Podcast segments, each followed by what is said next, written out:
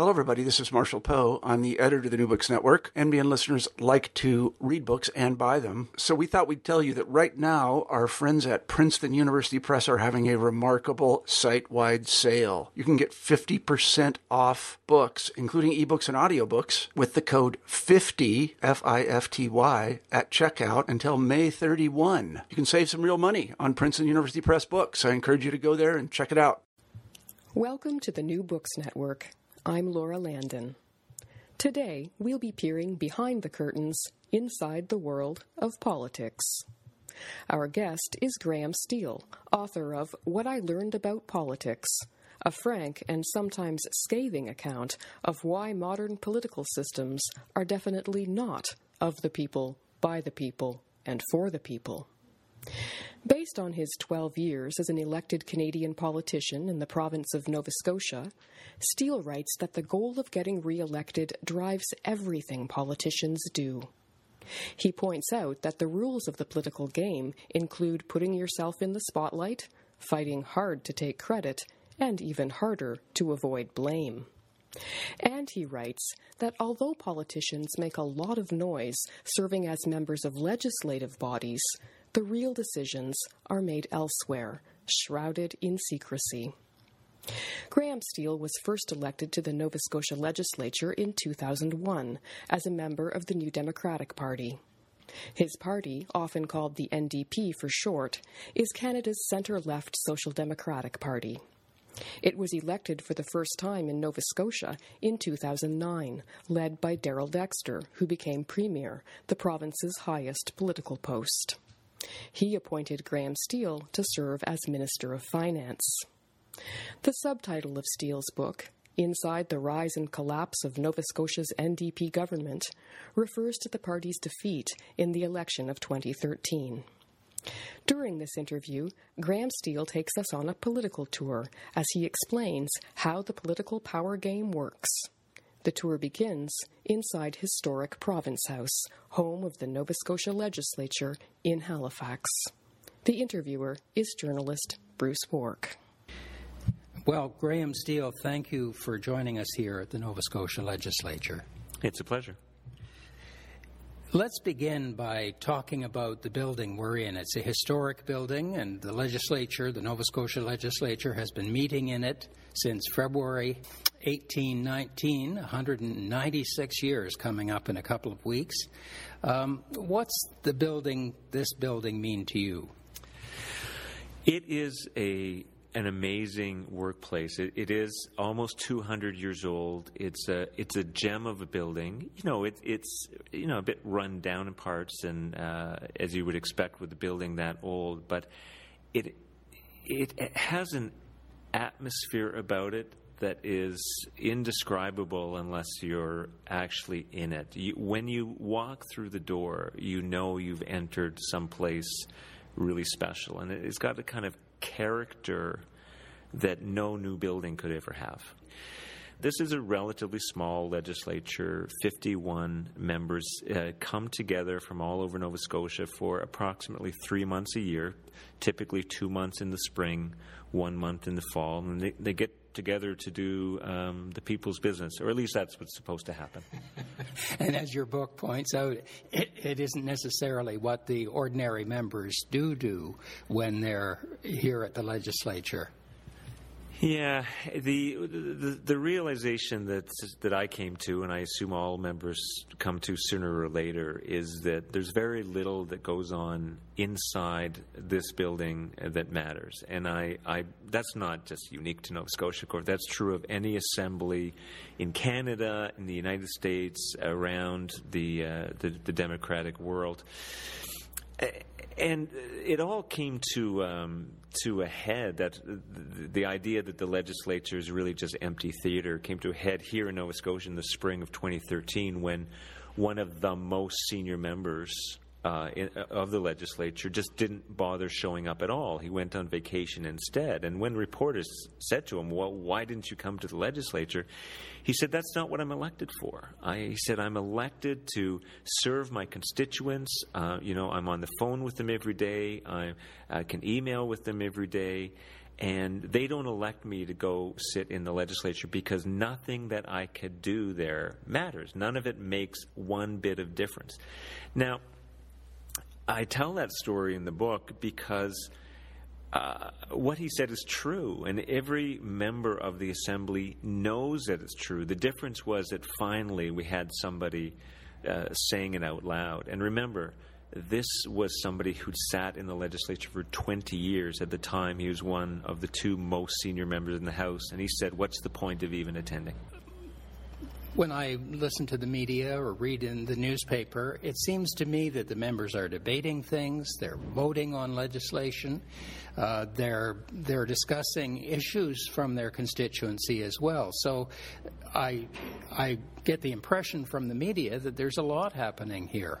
Right, and of course the, the press gallery is covering what's going on in the building because a lot is happening. All of the things that you talked about. I mean, in order for a law to pass or in order for a budget to pass, it has to go through the formal stages in the legislature.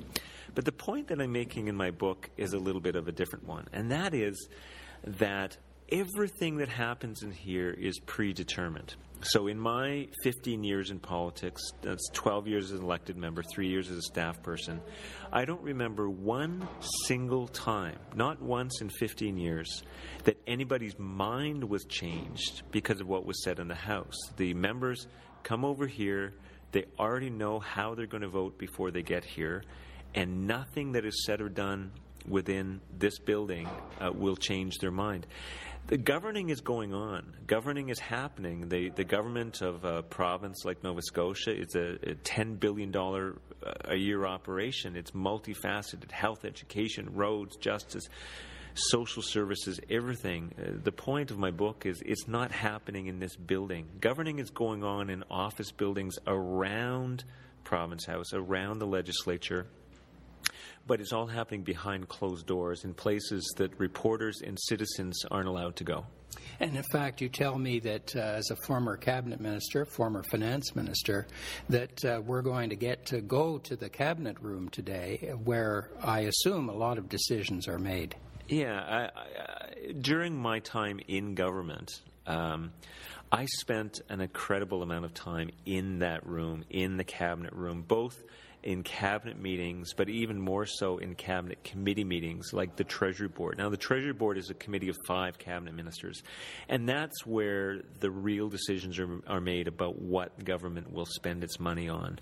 Um, so, a, a, lot of time spent in that room. And of course, it's a secret, it's confidential. Uh, no, no reporters allowed in the room. Uh, anything that goes on in that room is considered to be a secret. And but that's only one place that decisions are made. Decisions may be made in the premier's office, may be made in a minister's office, may be made in the government caucus room, as well as in the cabinet room, and all of those places where the real discussion is happening, where the real decisions are being made, are closed to the public. That can't be healthy for the state of our democracy. Now, after the 2009 election, you were appointed Minister of Finance, which is an important uh, post, to say the least. One of the most important, aside from the leader, the Premier himself. How did you feel when you were told that you had been chosen for to be the Minister of Finance in a province, we should quickly add, that doesn't have a lot of resources. It's considered one of Canada's have not provinces. Yeah, I, I, mean, of course, I was proud and pleased. I had been a member of the opposition uh, for eight years and so it was it was time. I mean you can you can only spend so many years in opposition. I had already said to my wife that if we didn't win the 2009 election that uh, that would be my last election because uh, i didn't want to be somebody who was in opposition their whole life you know be part of the best opposition nova scotia ever had. If you get into politics because you do want to be part of the government. And one of the unfortunate parts of canadian government i think is that the the party with the most seats ends up with 100% of the power, and we very much exclude uh, the opposition from any serious role in lawmaking or budget making. When I became the Minister of Finance, though, and I, had been my party's finance critic for seven years, so I thought I knew my way around finances. Uh, I realized uh, when I became finance minister that I knew maybe 10% of what I needed to know. There's so much more to it. And to me, that's a symptom of the fact that all the, the debate, the charade, the theater that goes on in, in the legislature is very superficial, very, very superficial. And when you actually have to govern, when you actually have to make decisions that matter, um, there's so much more to it, so many things to take into consideration. You know, technical details, policy details, financial details. Um, so it was a pretty steep learning learning curve, even for somebody like me who'd been in the legislature for eight years, finance critic for seven years, and then some of my cabinet colleagues. Um, had been in the legislature a lot less time than me. Some were, were new MLAs, just elected for the first time, and then they were in cabinet a provincial government is such a big, complex, far reaching organization, and yet we entrust it to a bunch of people who maybe know very, very little about how government actually operates. Okay, well, that's sort of an introduction to things here, um, and some pessimism in your book, too. I wonder if we could now go into the legislative chamber itself where you sat for a number of years as an opposition member and then as Minister of Finance in the government. Okay, let's go. You're listening to an interview with Graham Steele, author of What I Learned About Politics. The interviewer is Bruce Wark. So here we are in the chamber. It's a round room, and uh, the legislature has been meeting here for nearly 200 years. Um, Graham Steele, what what did it feel like to be in this room? It's pretty incredible when you walk in here for the first time. I've been in the gallery, and let, let me just paint the picture a little bit. So it's it's it's um, the reaction a lot of people have when they walk into this room for the first time is how small it is because this is an almost 200 year old building. This is not like the vast uh, legislative buildings and enormous chambers that you get in some of the western provinces like uh, Alberta or Manitoba. This is a relatively small building and a small chamber. It's roughly in the shape of a horseshoe. Um, the government sits to the right side of the chamber. The, uh, the, the, the, presiding officer, the speaker, sits in the middle. To the speaker's right is the government, and to the speaker's left is the opposition. It's a, the, the, it's a two, two stories tall, and around the second floor, around the edge, is a public gallery where any member of the public can sit and watch. Of course, most of the time the public gallery is empty. Uh, because frankly, most of what goes on in here is in a great deal of interest to the general public. But more importantly, I think there's a verbatim transcript so citizens can read every single word that's said in this chamber, and there is gavel to gavel uh, television coverage.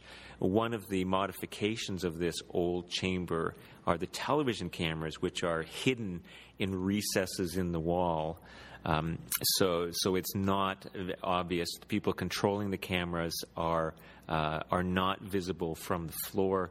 Uh, so citizens can can very much uh, uh, you know follow what's going on in this chamber. But as a matter of fact, most days the gallery is empty, uh, except sometimes for staff of MLAs themselves.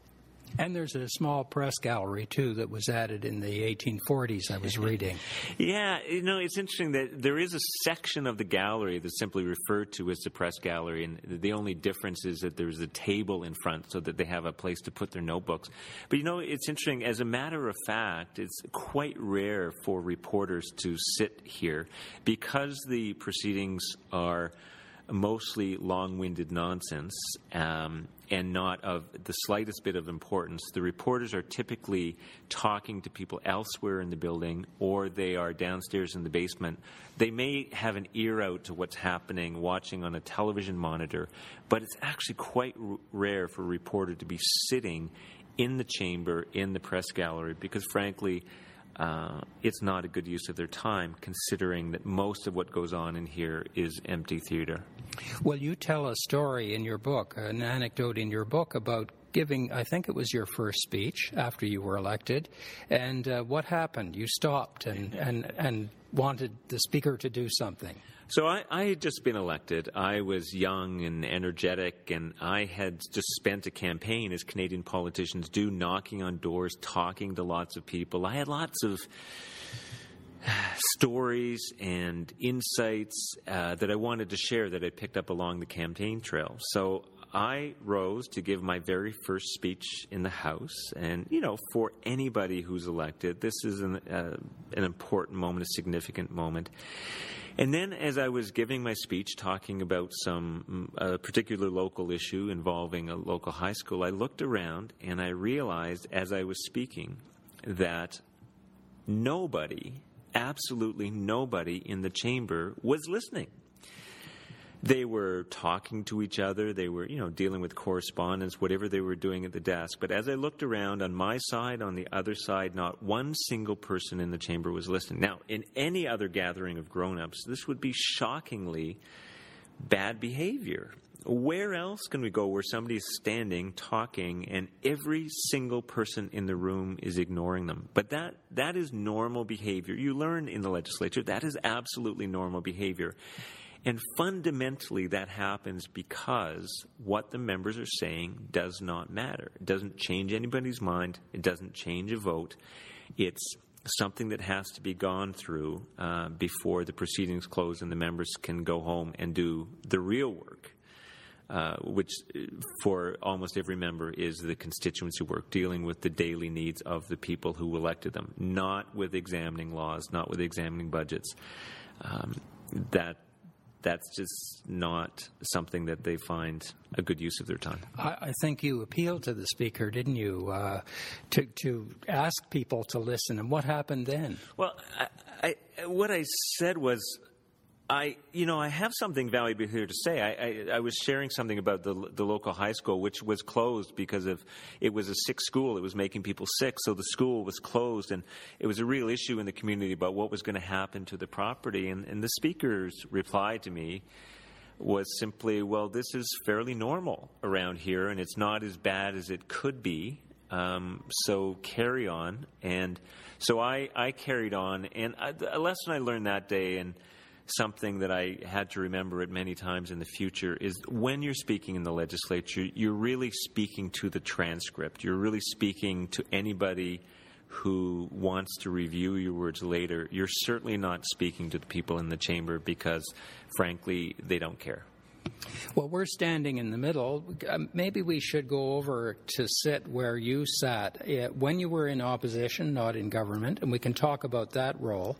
And then we'll cross over to sit where okay. you sat as finance minister. So, when I was first elected to the House, I sat in the very back corner of the opposition side because there is a hierarchy here in the House, and the, the leaders sit in the front row of, of, of their respective sides and they are typically surrounded by their senior, their most trusted advisors. Now, as uh, as an MLA, uh, a new MLA, I was uh, as the rookie. I sat in the back corner because that's frankly where most m- most rookies start. So I'm going to walk yes. over. He- I'm going to walk over here. Here, you can pull up a chair. Okay. Here. Yeah. And and uh, yeah, it is the very back row off in the corner. I'm going to sit in, roughly in the spot where I started out. Now, it's not the exact spot because, you know, things do change in here. The current Speaker of the House um, uses a wheelchair, and so the, the entire chamber had to be modified in order to set up a ramp so that he could, he could get to the raised platform where the Speaker uh, sits. So the the, that ramp, that wheelchair ramp, um, covers the spot where my where my first desk was. So you know there is progress. There is there is some recognition that that even in this old building uh, things need to change. Uh, but we're as close to my original spot as we can get. And as a member of the opposition, what uh, well, your book talks about games that politicians play. Um, what game does the opposition play? What's its role? Hmm. The there is a political culture which uh, grabs hold of people very quickly, and when I when I look back on my time in politics, I look quite ruefully at how quickly and easily I accepted the political culture, and in our system of government, the opposition has, frankly, pretty easy role. First of all, they have no responsibility. Um, uh, they have no responsibility for governing at all, so frankly, they can propose anything, and it doesn't have to make sense. It doesn't have to be logical. It doesn't have to be doable. It doesn't have to be affordable. They can simply propose anything because they're not at the end of the day, it doesn't matter what they say, they'll have no impact on governing. They don't have to make all the pieces fit together and say, well, if you do this, you can't afford to do that. Um, you know, things, things like that. So what you do in opposition essentially is work as first of all work as hard as you can to promote yourself by getting in the news, uh, saying and doing whatever you have to do, and sometimes the more outrageous the proposal, the more likely you are to get in the news. So, first and foremost, get in the news, and second, just by and large, just being against whatever it is the government is doing. Um, because you don't get any attention in the news media by agreeing with the government. So you have to be as as adversarial as possible and as loud as possible. Those those are the basic lessons you learn in opposition. And if you don't do those things, you're simply not going to uh, succeed. You're not going to get anywhere. You're not going to get any attention. Uh, one thing that happens in here um, that does get a lot of attention from the media, at least, is the is the question period, the period in which the opposition members get to question the cabinet ministers on the government side. Um, what, what's that like when you're in opposition, this question period? Yeah, question period gets a great deal of attention. Um, main, uh, the main reason is not because of the substance of it or anything in particular gets done. It's that it is the moment that where the theater is the sharpest. It's, it's the most dramatic because you have – um, what are supposed to be short, sharp questions from the opposition and then short, sharp answers from the government. It's it's where the drama of the place is is most obvious. But of course, much of it is purely uh, rhetorical on both sides. So my my memory of uh, question period in opposition is is actually quite a lot of fun. It's you you know you get to stand up, you get to have attention. When you're on the when you're on the government side, the back, especially for the backbenchers, you don't stand up, you don't speak. You're largely silent in the chamber, but everybody in the opposition gets a turn. You get the full of attention of a cabinet minister. You've got the full attention of the House, the reporters if they pay attention to anything in the chamber, they're paying attention to question period. Uh, frankly, it's it's a lot of fun. You can just throw questions, rhetorical questions, at the government, and it doesn't matter whether the questions get answered or not. Um, you've succeeded in in in in in getting getting attention that day. Question period has become pure theater. Nobody is seriously looking for real information. Nobody is supplying real answers. It's just, it's become a lot of rhetorical give and take. And the longer I was in the legislature, the less I liked it. So after I had resigned as uh, finance minister uh, and became a government backbencher, I more or less stopped coming to question period because they couldn't stand it. It was so empty, so rhetorical, uh, so devoid of any substance that they couldn't even stand to be in the room when it was going on. Yeah, if I remember a quote in your book, you say that this is the most dysfunctional workplace you've ever been in. Well, it's terrifically dysfunctional. It's, it's almost unbelievable. You get you get people who barely understand the topic they're talking about standing up and at talking about it anyway. It, you know, the, the empty rhetoric, the the pure theater of it all. No serious business is getting done in this chamber. All the governing is happening in office buildings around the legislature.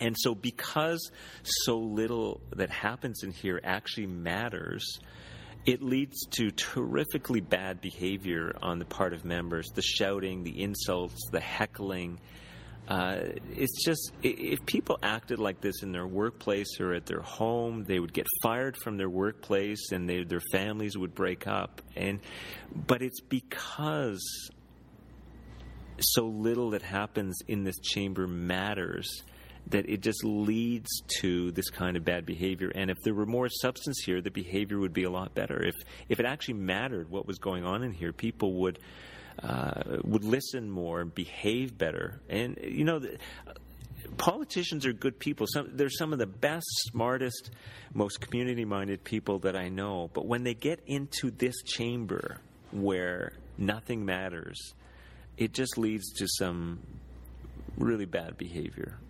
Now, that said, uh, the NDP under Darrell Dexter, in opposition, was able to get some, was able to to, through the use of rhetoric and sharp questioning, to get the government to do certain things that may, in the end, have made the NDP more attractive to voters. Um, I'm thinking of uh, the campaign for the seniors' health care. Yeah, you know, but the thing is about that campaign is it really um, struck a chord with people. But that campaign would have uh, unfolded just as it did and would have been just successful as it was if not a word about it had ever been uttered in this chamber. That was a very carefully thought out, carefully planned campaign. What, what, was it aimed yeah, the, the, basic idea of it was that we have a publicly funded healthcare system, but for residents of uh, of nursing homes, of long term care facilities, uh, they had to pay a substantial portion of their own health care. It's one of the relatively few pace, places where people had to pay for their own health care. And Darrell Dexter and NDP said that's wrong, that has to stop. In a publicly funded system, uh, the people in those homes should not be expected to bear such a large portion of their health care costs. And he, uh, Darrell in particular, sort of drove that issue, drove it for a couple of years until the public response was so strongly in favor that the government eventually said, yeah, you're right, we have to do this. Now, although it was a conservative government that actually made the necessary changes because Darrell had been uh, driving this campaign for a couple of years, uh, they did all the work, and Darrell and the NDP got all the credit. But it's not because of what happened in this chamber. It's it, that that campaign was done through meetings, leaflets, uh, television and radio appearances, interviews, uh, all kinds of uh, all kinds of external events. Of course, the campaign was carried into the chamber as well, but it, it, became just one small locus for a much broader campaign. Well, um, Graham, we've talked about your role in opposition, the role of the opposition. Why don't we go across the floor now to where power uh, resides, the government side of the House? Okay, so in the 2009 election, we moved up to 45% of the vote. And that meant that we had about two thirds of the seats, and it meant we had 100% of the power. So we took the short walk you know, just about from where we were sitting before to my new seat as the Minister of Finance, maybe maybe ten yards. But you go from having no authority, no power, to having a great deal of authority. You're having a lot of fun in opposition, but no, no power really. You have none at all. No, no responsibility, no accountability, uh, which which is fun because you don't have to explain how you would make it all fit together. But once you're on the government side, you're running a $10 billion a year operation. You're running a healthcare system. You're running an education system. You're running an enormous road network. You're running a billion dollar a year social services system. You're running a justice system and many other things beside. And when you're running the government, it all has to make sense. The arithmetic has to add up. The public policy has to work. So you have, you go from having zero responsibility zero accountability on the opposition side to having 100% of the power, but also 100% of the accountability on the government side.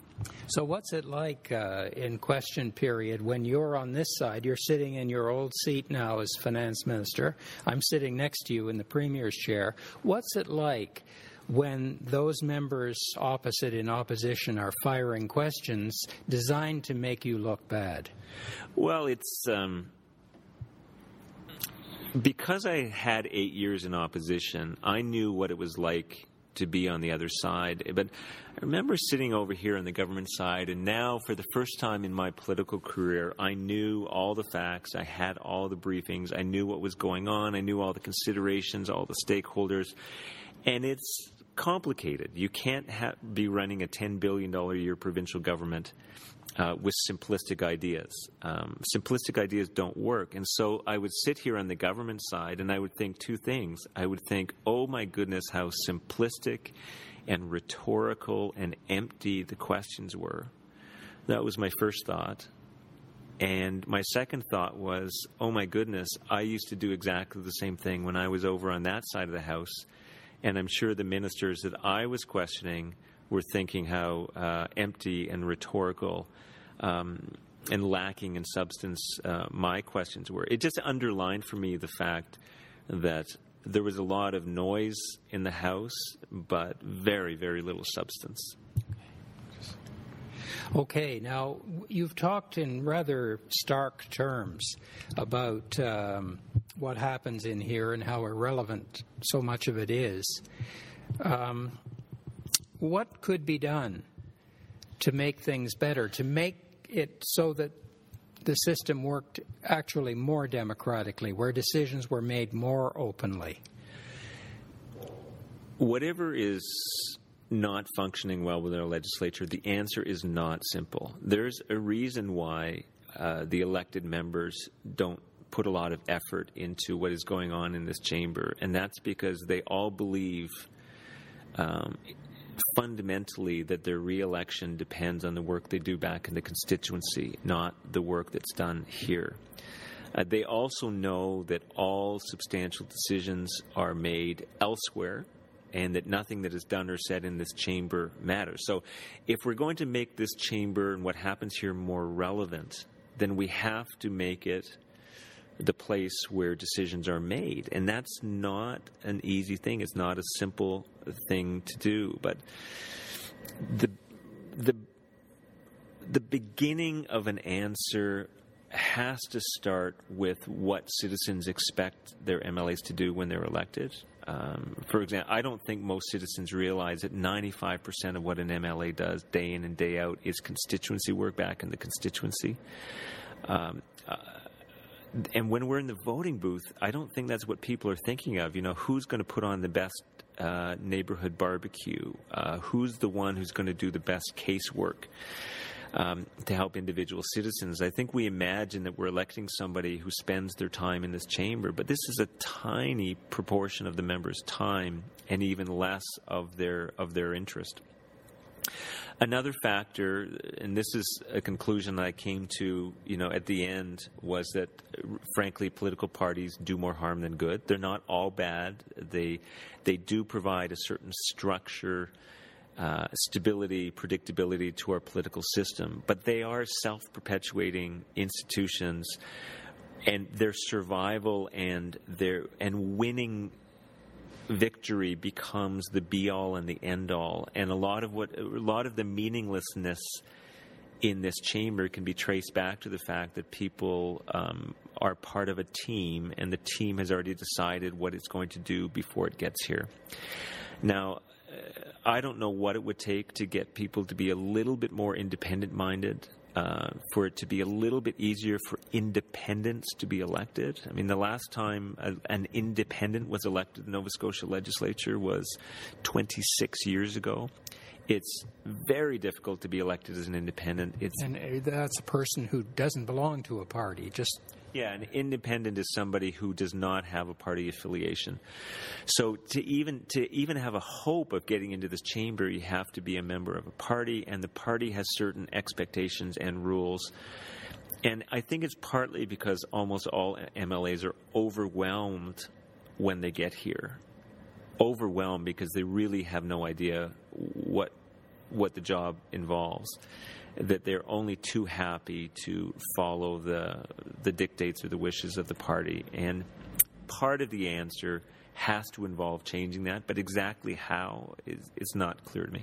You have suggested a kind of unity government that would that would be more uh, representative of, uh, of different points of view. Yeah, that, that's kind of that that part is something that's not in my book and is a little bit more particular to the circumstances in which Nova Scotia finds itself now. We we recently had a commission on what I would call the economic development prospects for Nova Scotia, which s- suggested that our economic state was uh, serious enough that we really need to consider the peacetime equivalent of a wartime coalition government. When I first heard that idea, I thought that was kind of um, crazy. But I've, I've come around to that, and I think there is a possibility of reaching across party lines, even something as simple as the premier inviting into his or her cabinet members from other parties, which is in, in our political culture unheard of and unthinkable. But maybe it's time we started thinking unthinkable thoughts. Now, I, I don't know if there's a, great, a big future for that kind of thing, but but at this particular stage in Nova Scotia's development, uh, maybe we need to we, we need to be thinking about that kind of uh, breaking down uh, party lines. I do think party lines at the end of the day are more destructive than they are constructive. Now, one final thing I'll ask you on this. There are times uh, in Canadian politics and Canadian legislatures, both the federal in Ottawa and the the uh, legislatures in the provincial capitals, when the opposition parties do get more of a say, and that's when the government doesn't have the majority of the seats. Um, so that that's a kind of uh, situation in which the opposition can push the government uh, and say we're going to vote against you and defeat you and force an election if you don't do certain things. Yeah, you know, the idea of coalition governments, you know, formal or informal, um, is is something with which Canadian politicians don't have a great deal of experience. Our our system tends to produce majority governments, and in Nova Scotia these days, you can typically win a majority with with only about forty percent of the vote, and eh, there are. Like everything in politics, there's pros and cons with having more coalition governments. For example, if we change to a system of proportional representation, it would be extremely rare for anybody to get a majority of the votes and therefore a majority of the seats. The advantages are that it does force uh, people in positions of authority to listen, to think, to compromise, to persuade. But there is a downside to it, and that is that people then become motivated by what is necessary to put a coalition together or to keep it together, and that's not necessarily the same thing as what's in the public interest. Um, so I. I don't subscribe to some of the ideas that people have about how to fix our democracy, you know, proportional representation or, you know, coalition governments or or that kind of thing. I mean, fundamentally, uh, politics will change when voters stop electing people to their to their provincial assembly, to the national parliament, who operate according to what I call in the book the rules of the game, or what or what you might also call the political culture. Um, which does which is incompatible with good governance, uh, incompatible with the public interest, because it puts the party's interest ahead of everything else. You are listening to an interview with Graham Steele, author of What I Learned About Politics Inside the Rise and Collapse of Nova Scotia's NDP Government. The interviewer is Bruce Wark. As the interview progressed, the two walked out of the historic Province House in Halifax, where the Legislative Assembly has met for nearly 200 years, across the street to a modern office building called One Government Place. That's where the Nova Scotia Cabinet meets to make government decisions away from the public gaze. Cabinet ministers swear oaths of secrecy and are not allowed to talk about what happens during cabinet meetings. We pick up the interview as Graham Steele walks into the cabinet room. So we walked through the door. We're now we're now in the cabinet room. It's it's a largish room. It's but it's not any different than a a medium to large size um, hotel meeting room. It is windowless. I will emphasize that. Um, there are paintings on the wall from the government's uh, art collection. The government actually holds quite a large collection of art by Nova Scotia artists, and they will rotate some of the paintings around. Uh, you know, they're fairly nondescript. Some of them are recognizable as Nova Scotia scenes. Uh, some of them, some of them not. Uh, there's in dominating the room is a very large uh, black table, and of course there's there's black seats, fairly, modern, uh, comfortable seats around the table. There's probably about uh, 20 seats altogether. So that's where the cabinet sits, um, and then behind at the head behind the uh, the head of the table where the premier sits are two tables with three chairs each, and that's where the senior staff sit. Sit. So during a typical cabinet meeting, there will be the cabinet ministers plus uh, about half a dozen uh, senior staff, senior civil servants, and political staff, and then other civil servants are called in if and when required. Now, you, the premier sits at the head of the table, and uh, you you talk in your book quite a bit about how much power the premier um, let's, we let's, can move that way. Sure. Yeah, let's walk over to uh, to where the premier sits. So. It is a feature of modern Canadian government that the Premier or Prime Minister has a great deal of authority, an, an enormous amount of authority. And the interesting thing is, of course, that the, the, the office of Premier or Prime Minister is hardly mentioned in the Canadian Constitution. This evolution of authority uh, is something that's happened gradually over time, so that now the, the premier or prime minister leading a majority government is far more powerful than, say, uh, the president of the United States or, or, or really any, any monarch, because uh, essentially the premier decides, or the premier can decide if he or she chooses to, what the government is going to do on any given issue, and uh, everybody else will typically fall into line uh, fairly quickly. It's um, and why is that? Why why does the premier have so much authority? Well, first of all, um, it's because it is the premier alone who chooses who's in cabinet, and in modern government, uh, every politician of my experience dreams of being in cabinet. They want to be in cabinet. If they're not in cabinet, they will do whatever it takes to be in cabinet. If they are in cabinet, they'll do whatever it takes to stay in cabinet. And in order for that to happen, you have to be in the in the good books of the premier. Uh, the the premier um, decides who all the deputy ministers are. That is the most senior civil servant in every department. Now, technically, that's a decision of the entire cabinet. But the way things have evolved, the premier has taken that as, as their sole authority. So they present the names of deputy ministers to the cabinet for rubber stamping. And I, uh, there was one case where I said to the premier, to my premier, "Are you sure? I'm not sure about this person." And he just shrugged his shoulders and carried on because he'd already made up his mind. And typic- typically, nobody uh, raises any objection to that. The premier is also uh, the person on whom the focus of the most recent election campaign has has been, and, and for better or for worse, there's a great deal of attention paid to premiers in the television age you know the media they need a picture they need they need a symbol of a party. And how do you symbolize a party better than the leader? You know they're they're the ones who go to the the televised debates. And so when somebody's party has won an election it is uh, very often the case that a lot of that success will be attributed to the premier or or the prime minister. And that that authority, political authority, brings with it a lot of ability to say to people, well, you're here because of me. So there's no question that, for example, leading up to the 2009 election, Darrell Dexter was extremely popular. In order to get people to smile, uh, all I had to do was say, I know Darrell Dexter.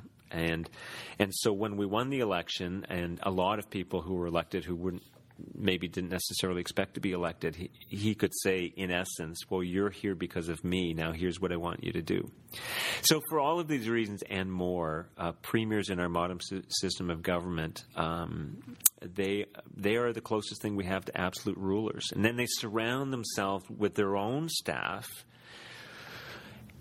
who, um, who, anybody will tell you that in Ottawa these days, any decision of that of any import at all is made out of the prime minister's office, and so the premiers and prime ministers and their staffs essentially run the government, and that's a bit of a shock. When you finally become a cabinet minister and you realize that you may not have nearly as much influence over government policy and government decision making as you expected. That, that there's still another set of rooms where the real decisions are being made. Now, you tell a story in your book. Um, you were finance minister, which is, I would say, probably the next most important post to the premier's post in modern governments. And so you were not a junior minister by any means, a very senior, important figure in the cabinet. And yet, you tell a story in your book. Uh, could you remind me what what the issue was? You were trying. You had an idea uh, you wanted to change. You couldn't see the premier about it, but a member of his staff approached him at a conference when he was meeting other premiers in Ontario. There was an issue involving um, in involving telecommunications uh, service. Uh, uh, the previous government to us had implemented a program of essentially subsidizing the extension of high speed internet uh, across the province to 100% of the province, which is not easy in a province that has some significantly rural areas and some difficult geography. And one of the companies had done a lot of work but hadn't come near the the hundred percent, and so our members in that coverage area were starting to act essentially like the complaints department for this telecommunications company. When people were unhappy with the company, they would call their political representative because the government was so closely associated with this particular program. And so uh, eventually I had come to the conclusion that we needed to be serious and to look serious about um, taking legal action to hold this company to the commitment that it had made. But I, I knew that would be a big deal, especially in the year before an election.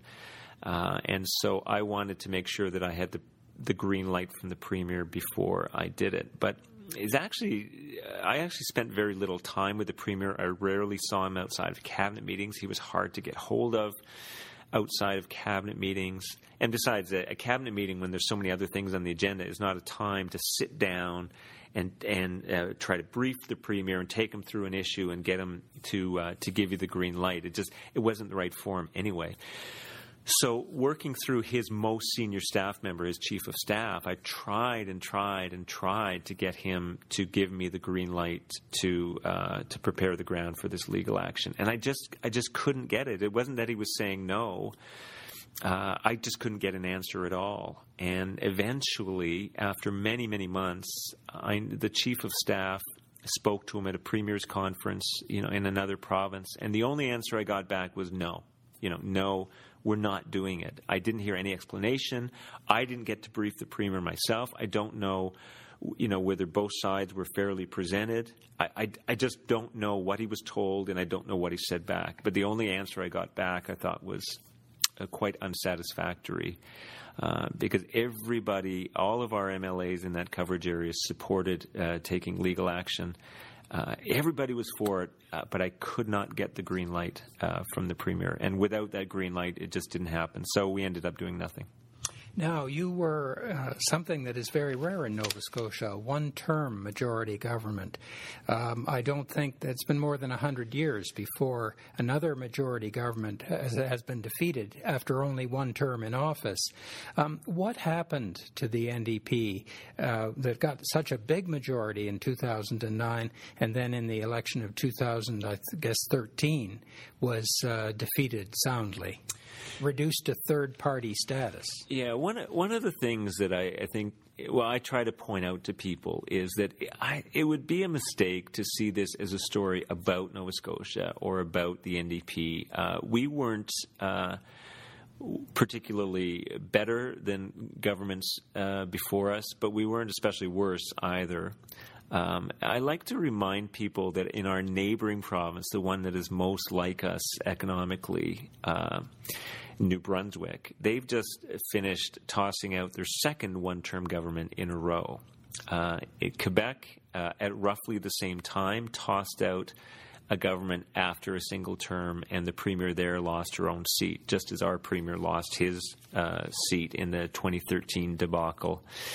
Uh, meanwhile, over Newfoundland and Labrador, um, somebody who, who, was in the premier's chair was pushed out by her own party um, at roughly the same time before she had a chance to lead the party into an election. So there's all of this stuff going on at this end of the country, and I, I think it's significant. There, there are different possible explanations for why the NDP was thrown out after a single term uh, in office, and I think it will take time for for there to be a consensus emerging around which is the the best explanation. Uh, there's one uh, prominent pollster here in town who says it's really simple: the economy was terrible and uh, people were not feeling better off at the end of our four years, uh, and so they decided to try somebody else. And, uh, and, I find that quite persuasive, especially because that would explain why similar things were going on in Quebec and New Brunswick and Newfoundland and Labrador at exactly the same time. Now you could say that you know other things that we made mistakes and people were fed up with it, but that kind of thing I, like I said, I, sure we made m- mistakes. Uh, every government makes mistakes. How can you be running a ten billion dollar year operation uh, of such complexity and not make mistakes? Of course, we made mistakes, but was it enough to throw us out? Uh, does that mean we were a lot worse than previous governments? Well, uh, there are some people, particularly. Um, partisans from other parties who would like that to be the prevailing story. Uh, I don't buy it myself. The economy was terrible when we came into office. The economy was terrible when it came time for another election, and Nova Scotians decided they needed to change. Now, I, I, do want to ask you a couple of questions about budget making and the myths that you, you talk about uh, in your book. Um, as finance minister, you'd be very aware of those myths. First of all, what are myths that uh, get spread around about the way uh, provinces uh, make budgets, and uh, how did you respond to them as Minister of Finance? Well, the fundamental problem with the way we talk about budgets is that we talk about taxes and services as if they're two different things that have nothing to do with each other. So typically, people on the right wing will talk about taxes as if they're a standalone item. Um, and, and, they won't talk about the services that are paid for with those taxes. So if we cut taxes, you should have a serious discussion about what corresponding services you're no longer going to offer, but the right wing doesn't want to do that. Now, by the same token, the left wing, on the whole, wants to talk about services and all the great new, better things that government could do, but doesn't want to associate that with any discussion about who's going to pay for it. Or if they do, it's a totally unrealistic discussion about where the money might come from. So when I was finance minister, I said my fundamental job was simply to get Nova Scotians talking about taxes and services in the same sentence.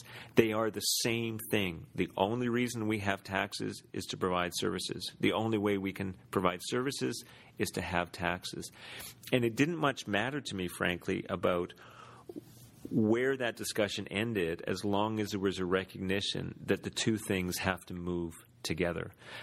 At the end of my three years as finance minister and our four year government, I'm not sure that I moved the needle very far on that discussion because now, today, I still see people talking about taxes and services as if they're uh, two totally different things, and they are the same thing.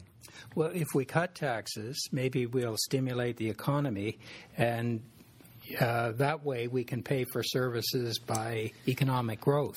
Right, and that that is there's there's a number of uh, of myths out there, and one of them is cut taxes to stimulate growth, and it's just nonsense. I mean, it, it's based on bad economics. It's based on bad history.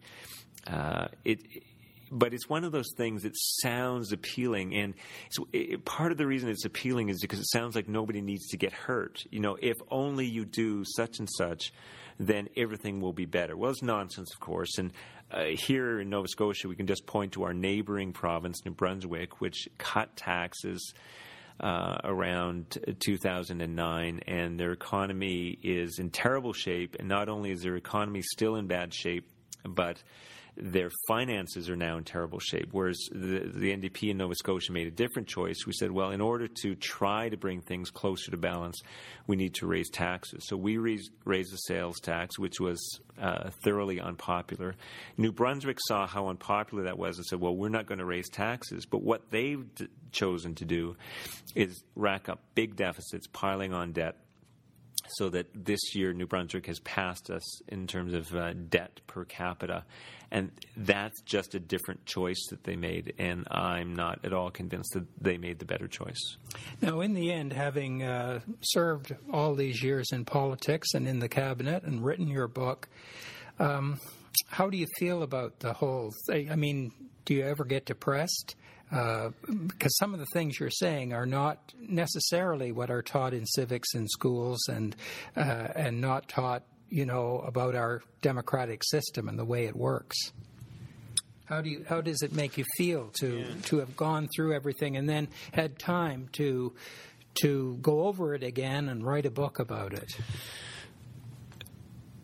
if I thought there was no hope, if I was deeply pessimistic, I wouldn't have even bothered writing the book. That to me, the act of writing the book is itself um, a sign of hope, of optimism that things can be better. Now, I'm not going to say it's going to be easy. There's a reason why politicians, including myself, act the way that they do. They are responding to the environment that's around them. And the reason why politicians follow these rules of the game that I talk about in the book are because they work. They work to win re election, they work to win votes. And it will change as soon as following the rules of the game stop working.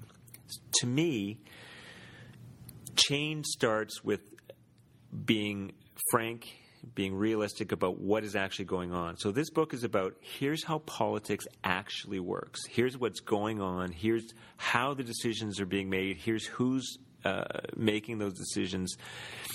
Because I, because so much happens behind closed doors in the back rooms, I don't think citizens truly understand how their government works. And so, what I want to do in the book, first and foremost, is to say to people, here's how it all works. Now, what we all do about it how we try to change it, that's a different question entirely. And I will be frank that I don't know what the answer is.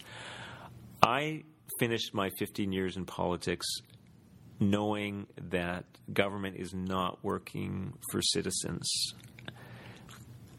And I believe that the book has sold as well as it has because it's striking a chord with many, many people uh, in Nova Scotia, but also well beyond Nova Scotia, who believe the same thing. They know that government is not working for them. They just haven't been quite been able to put their finger on it. And my book helps them to identify exactly what the issue is. But in the end, and I say this in the book, the answer does not lie with the politicians. It's not the politicians who are going to change this. It's the engaged citizen who is able to better recognize um, the more destructive elements of the political culture when they see them. And to say to a politician who's engaging in this kind of behavior, stop, that's not going to get us anywhere. Let's get back to the real issue. Let's let's talk about good public policy. And we once there are enough citizens who do that, the culture will start to change. But I'm, I, I don't pretend that that's a quick or simple process. But that's that's where the answer lies is in in with the engaged citizen. Thank you, Graham Steele. Thank you. Thank you very much. You've been listening to an interview with Graham Steele, author of What I Learned About Politics Inside the Rise and Collapse of Nova Scotia's NDP Government. The interviewer was Bruce Wark. I'm Laura Landon. See you next time on the New Books Network.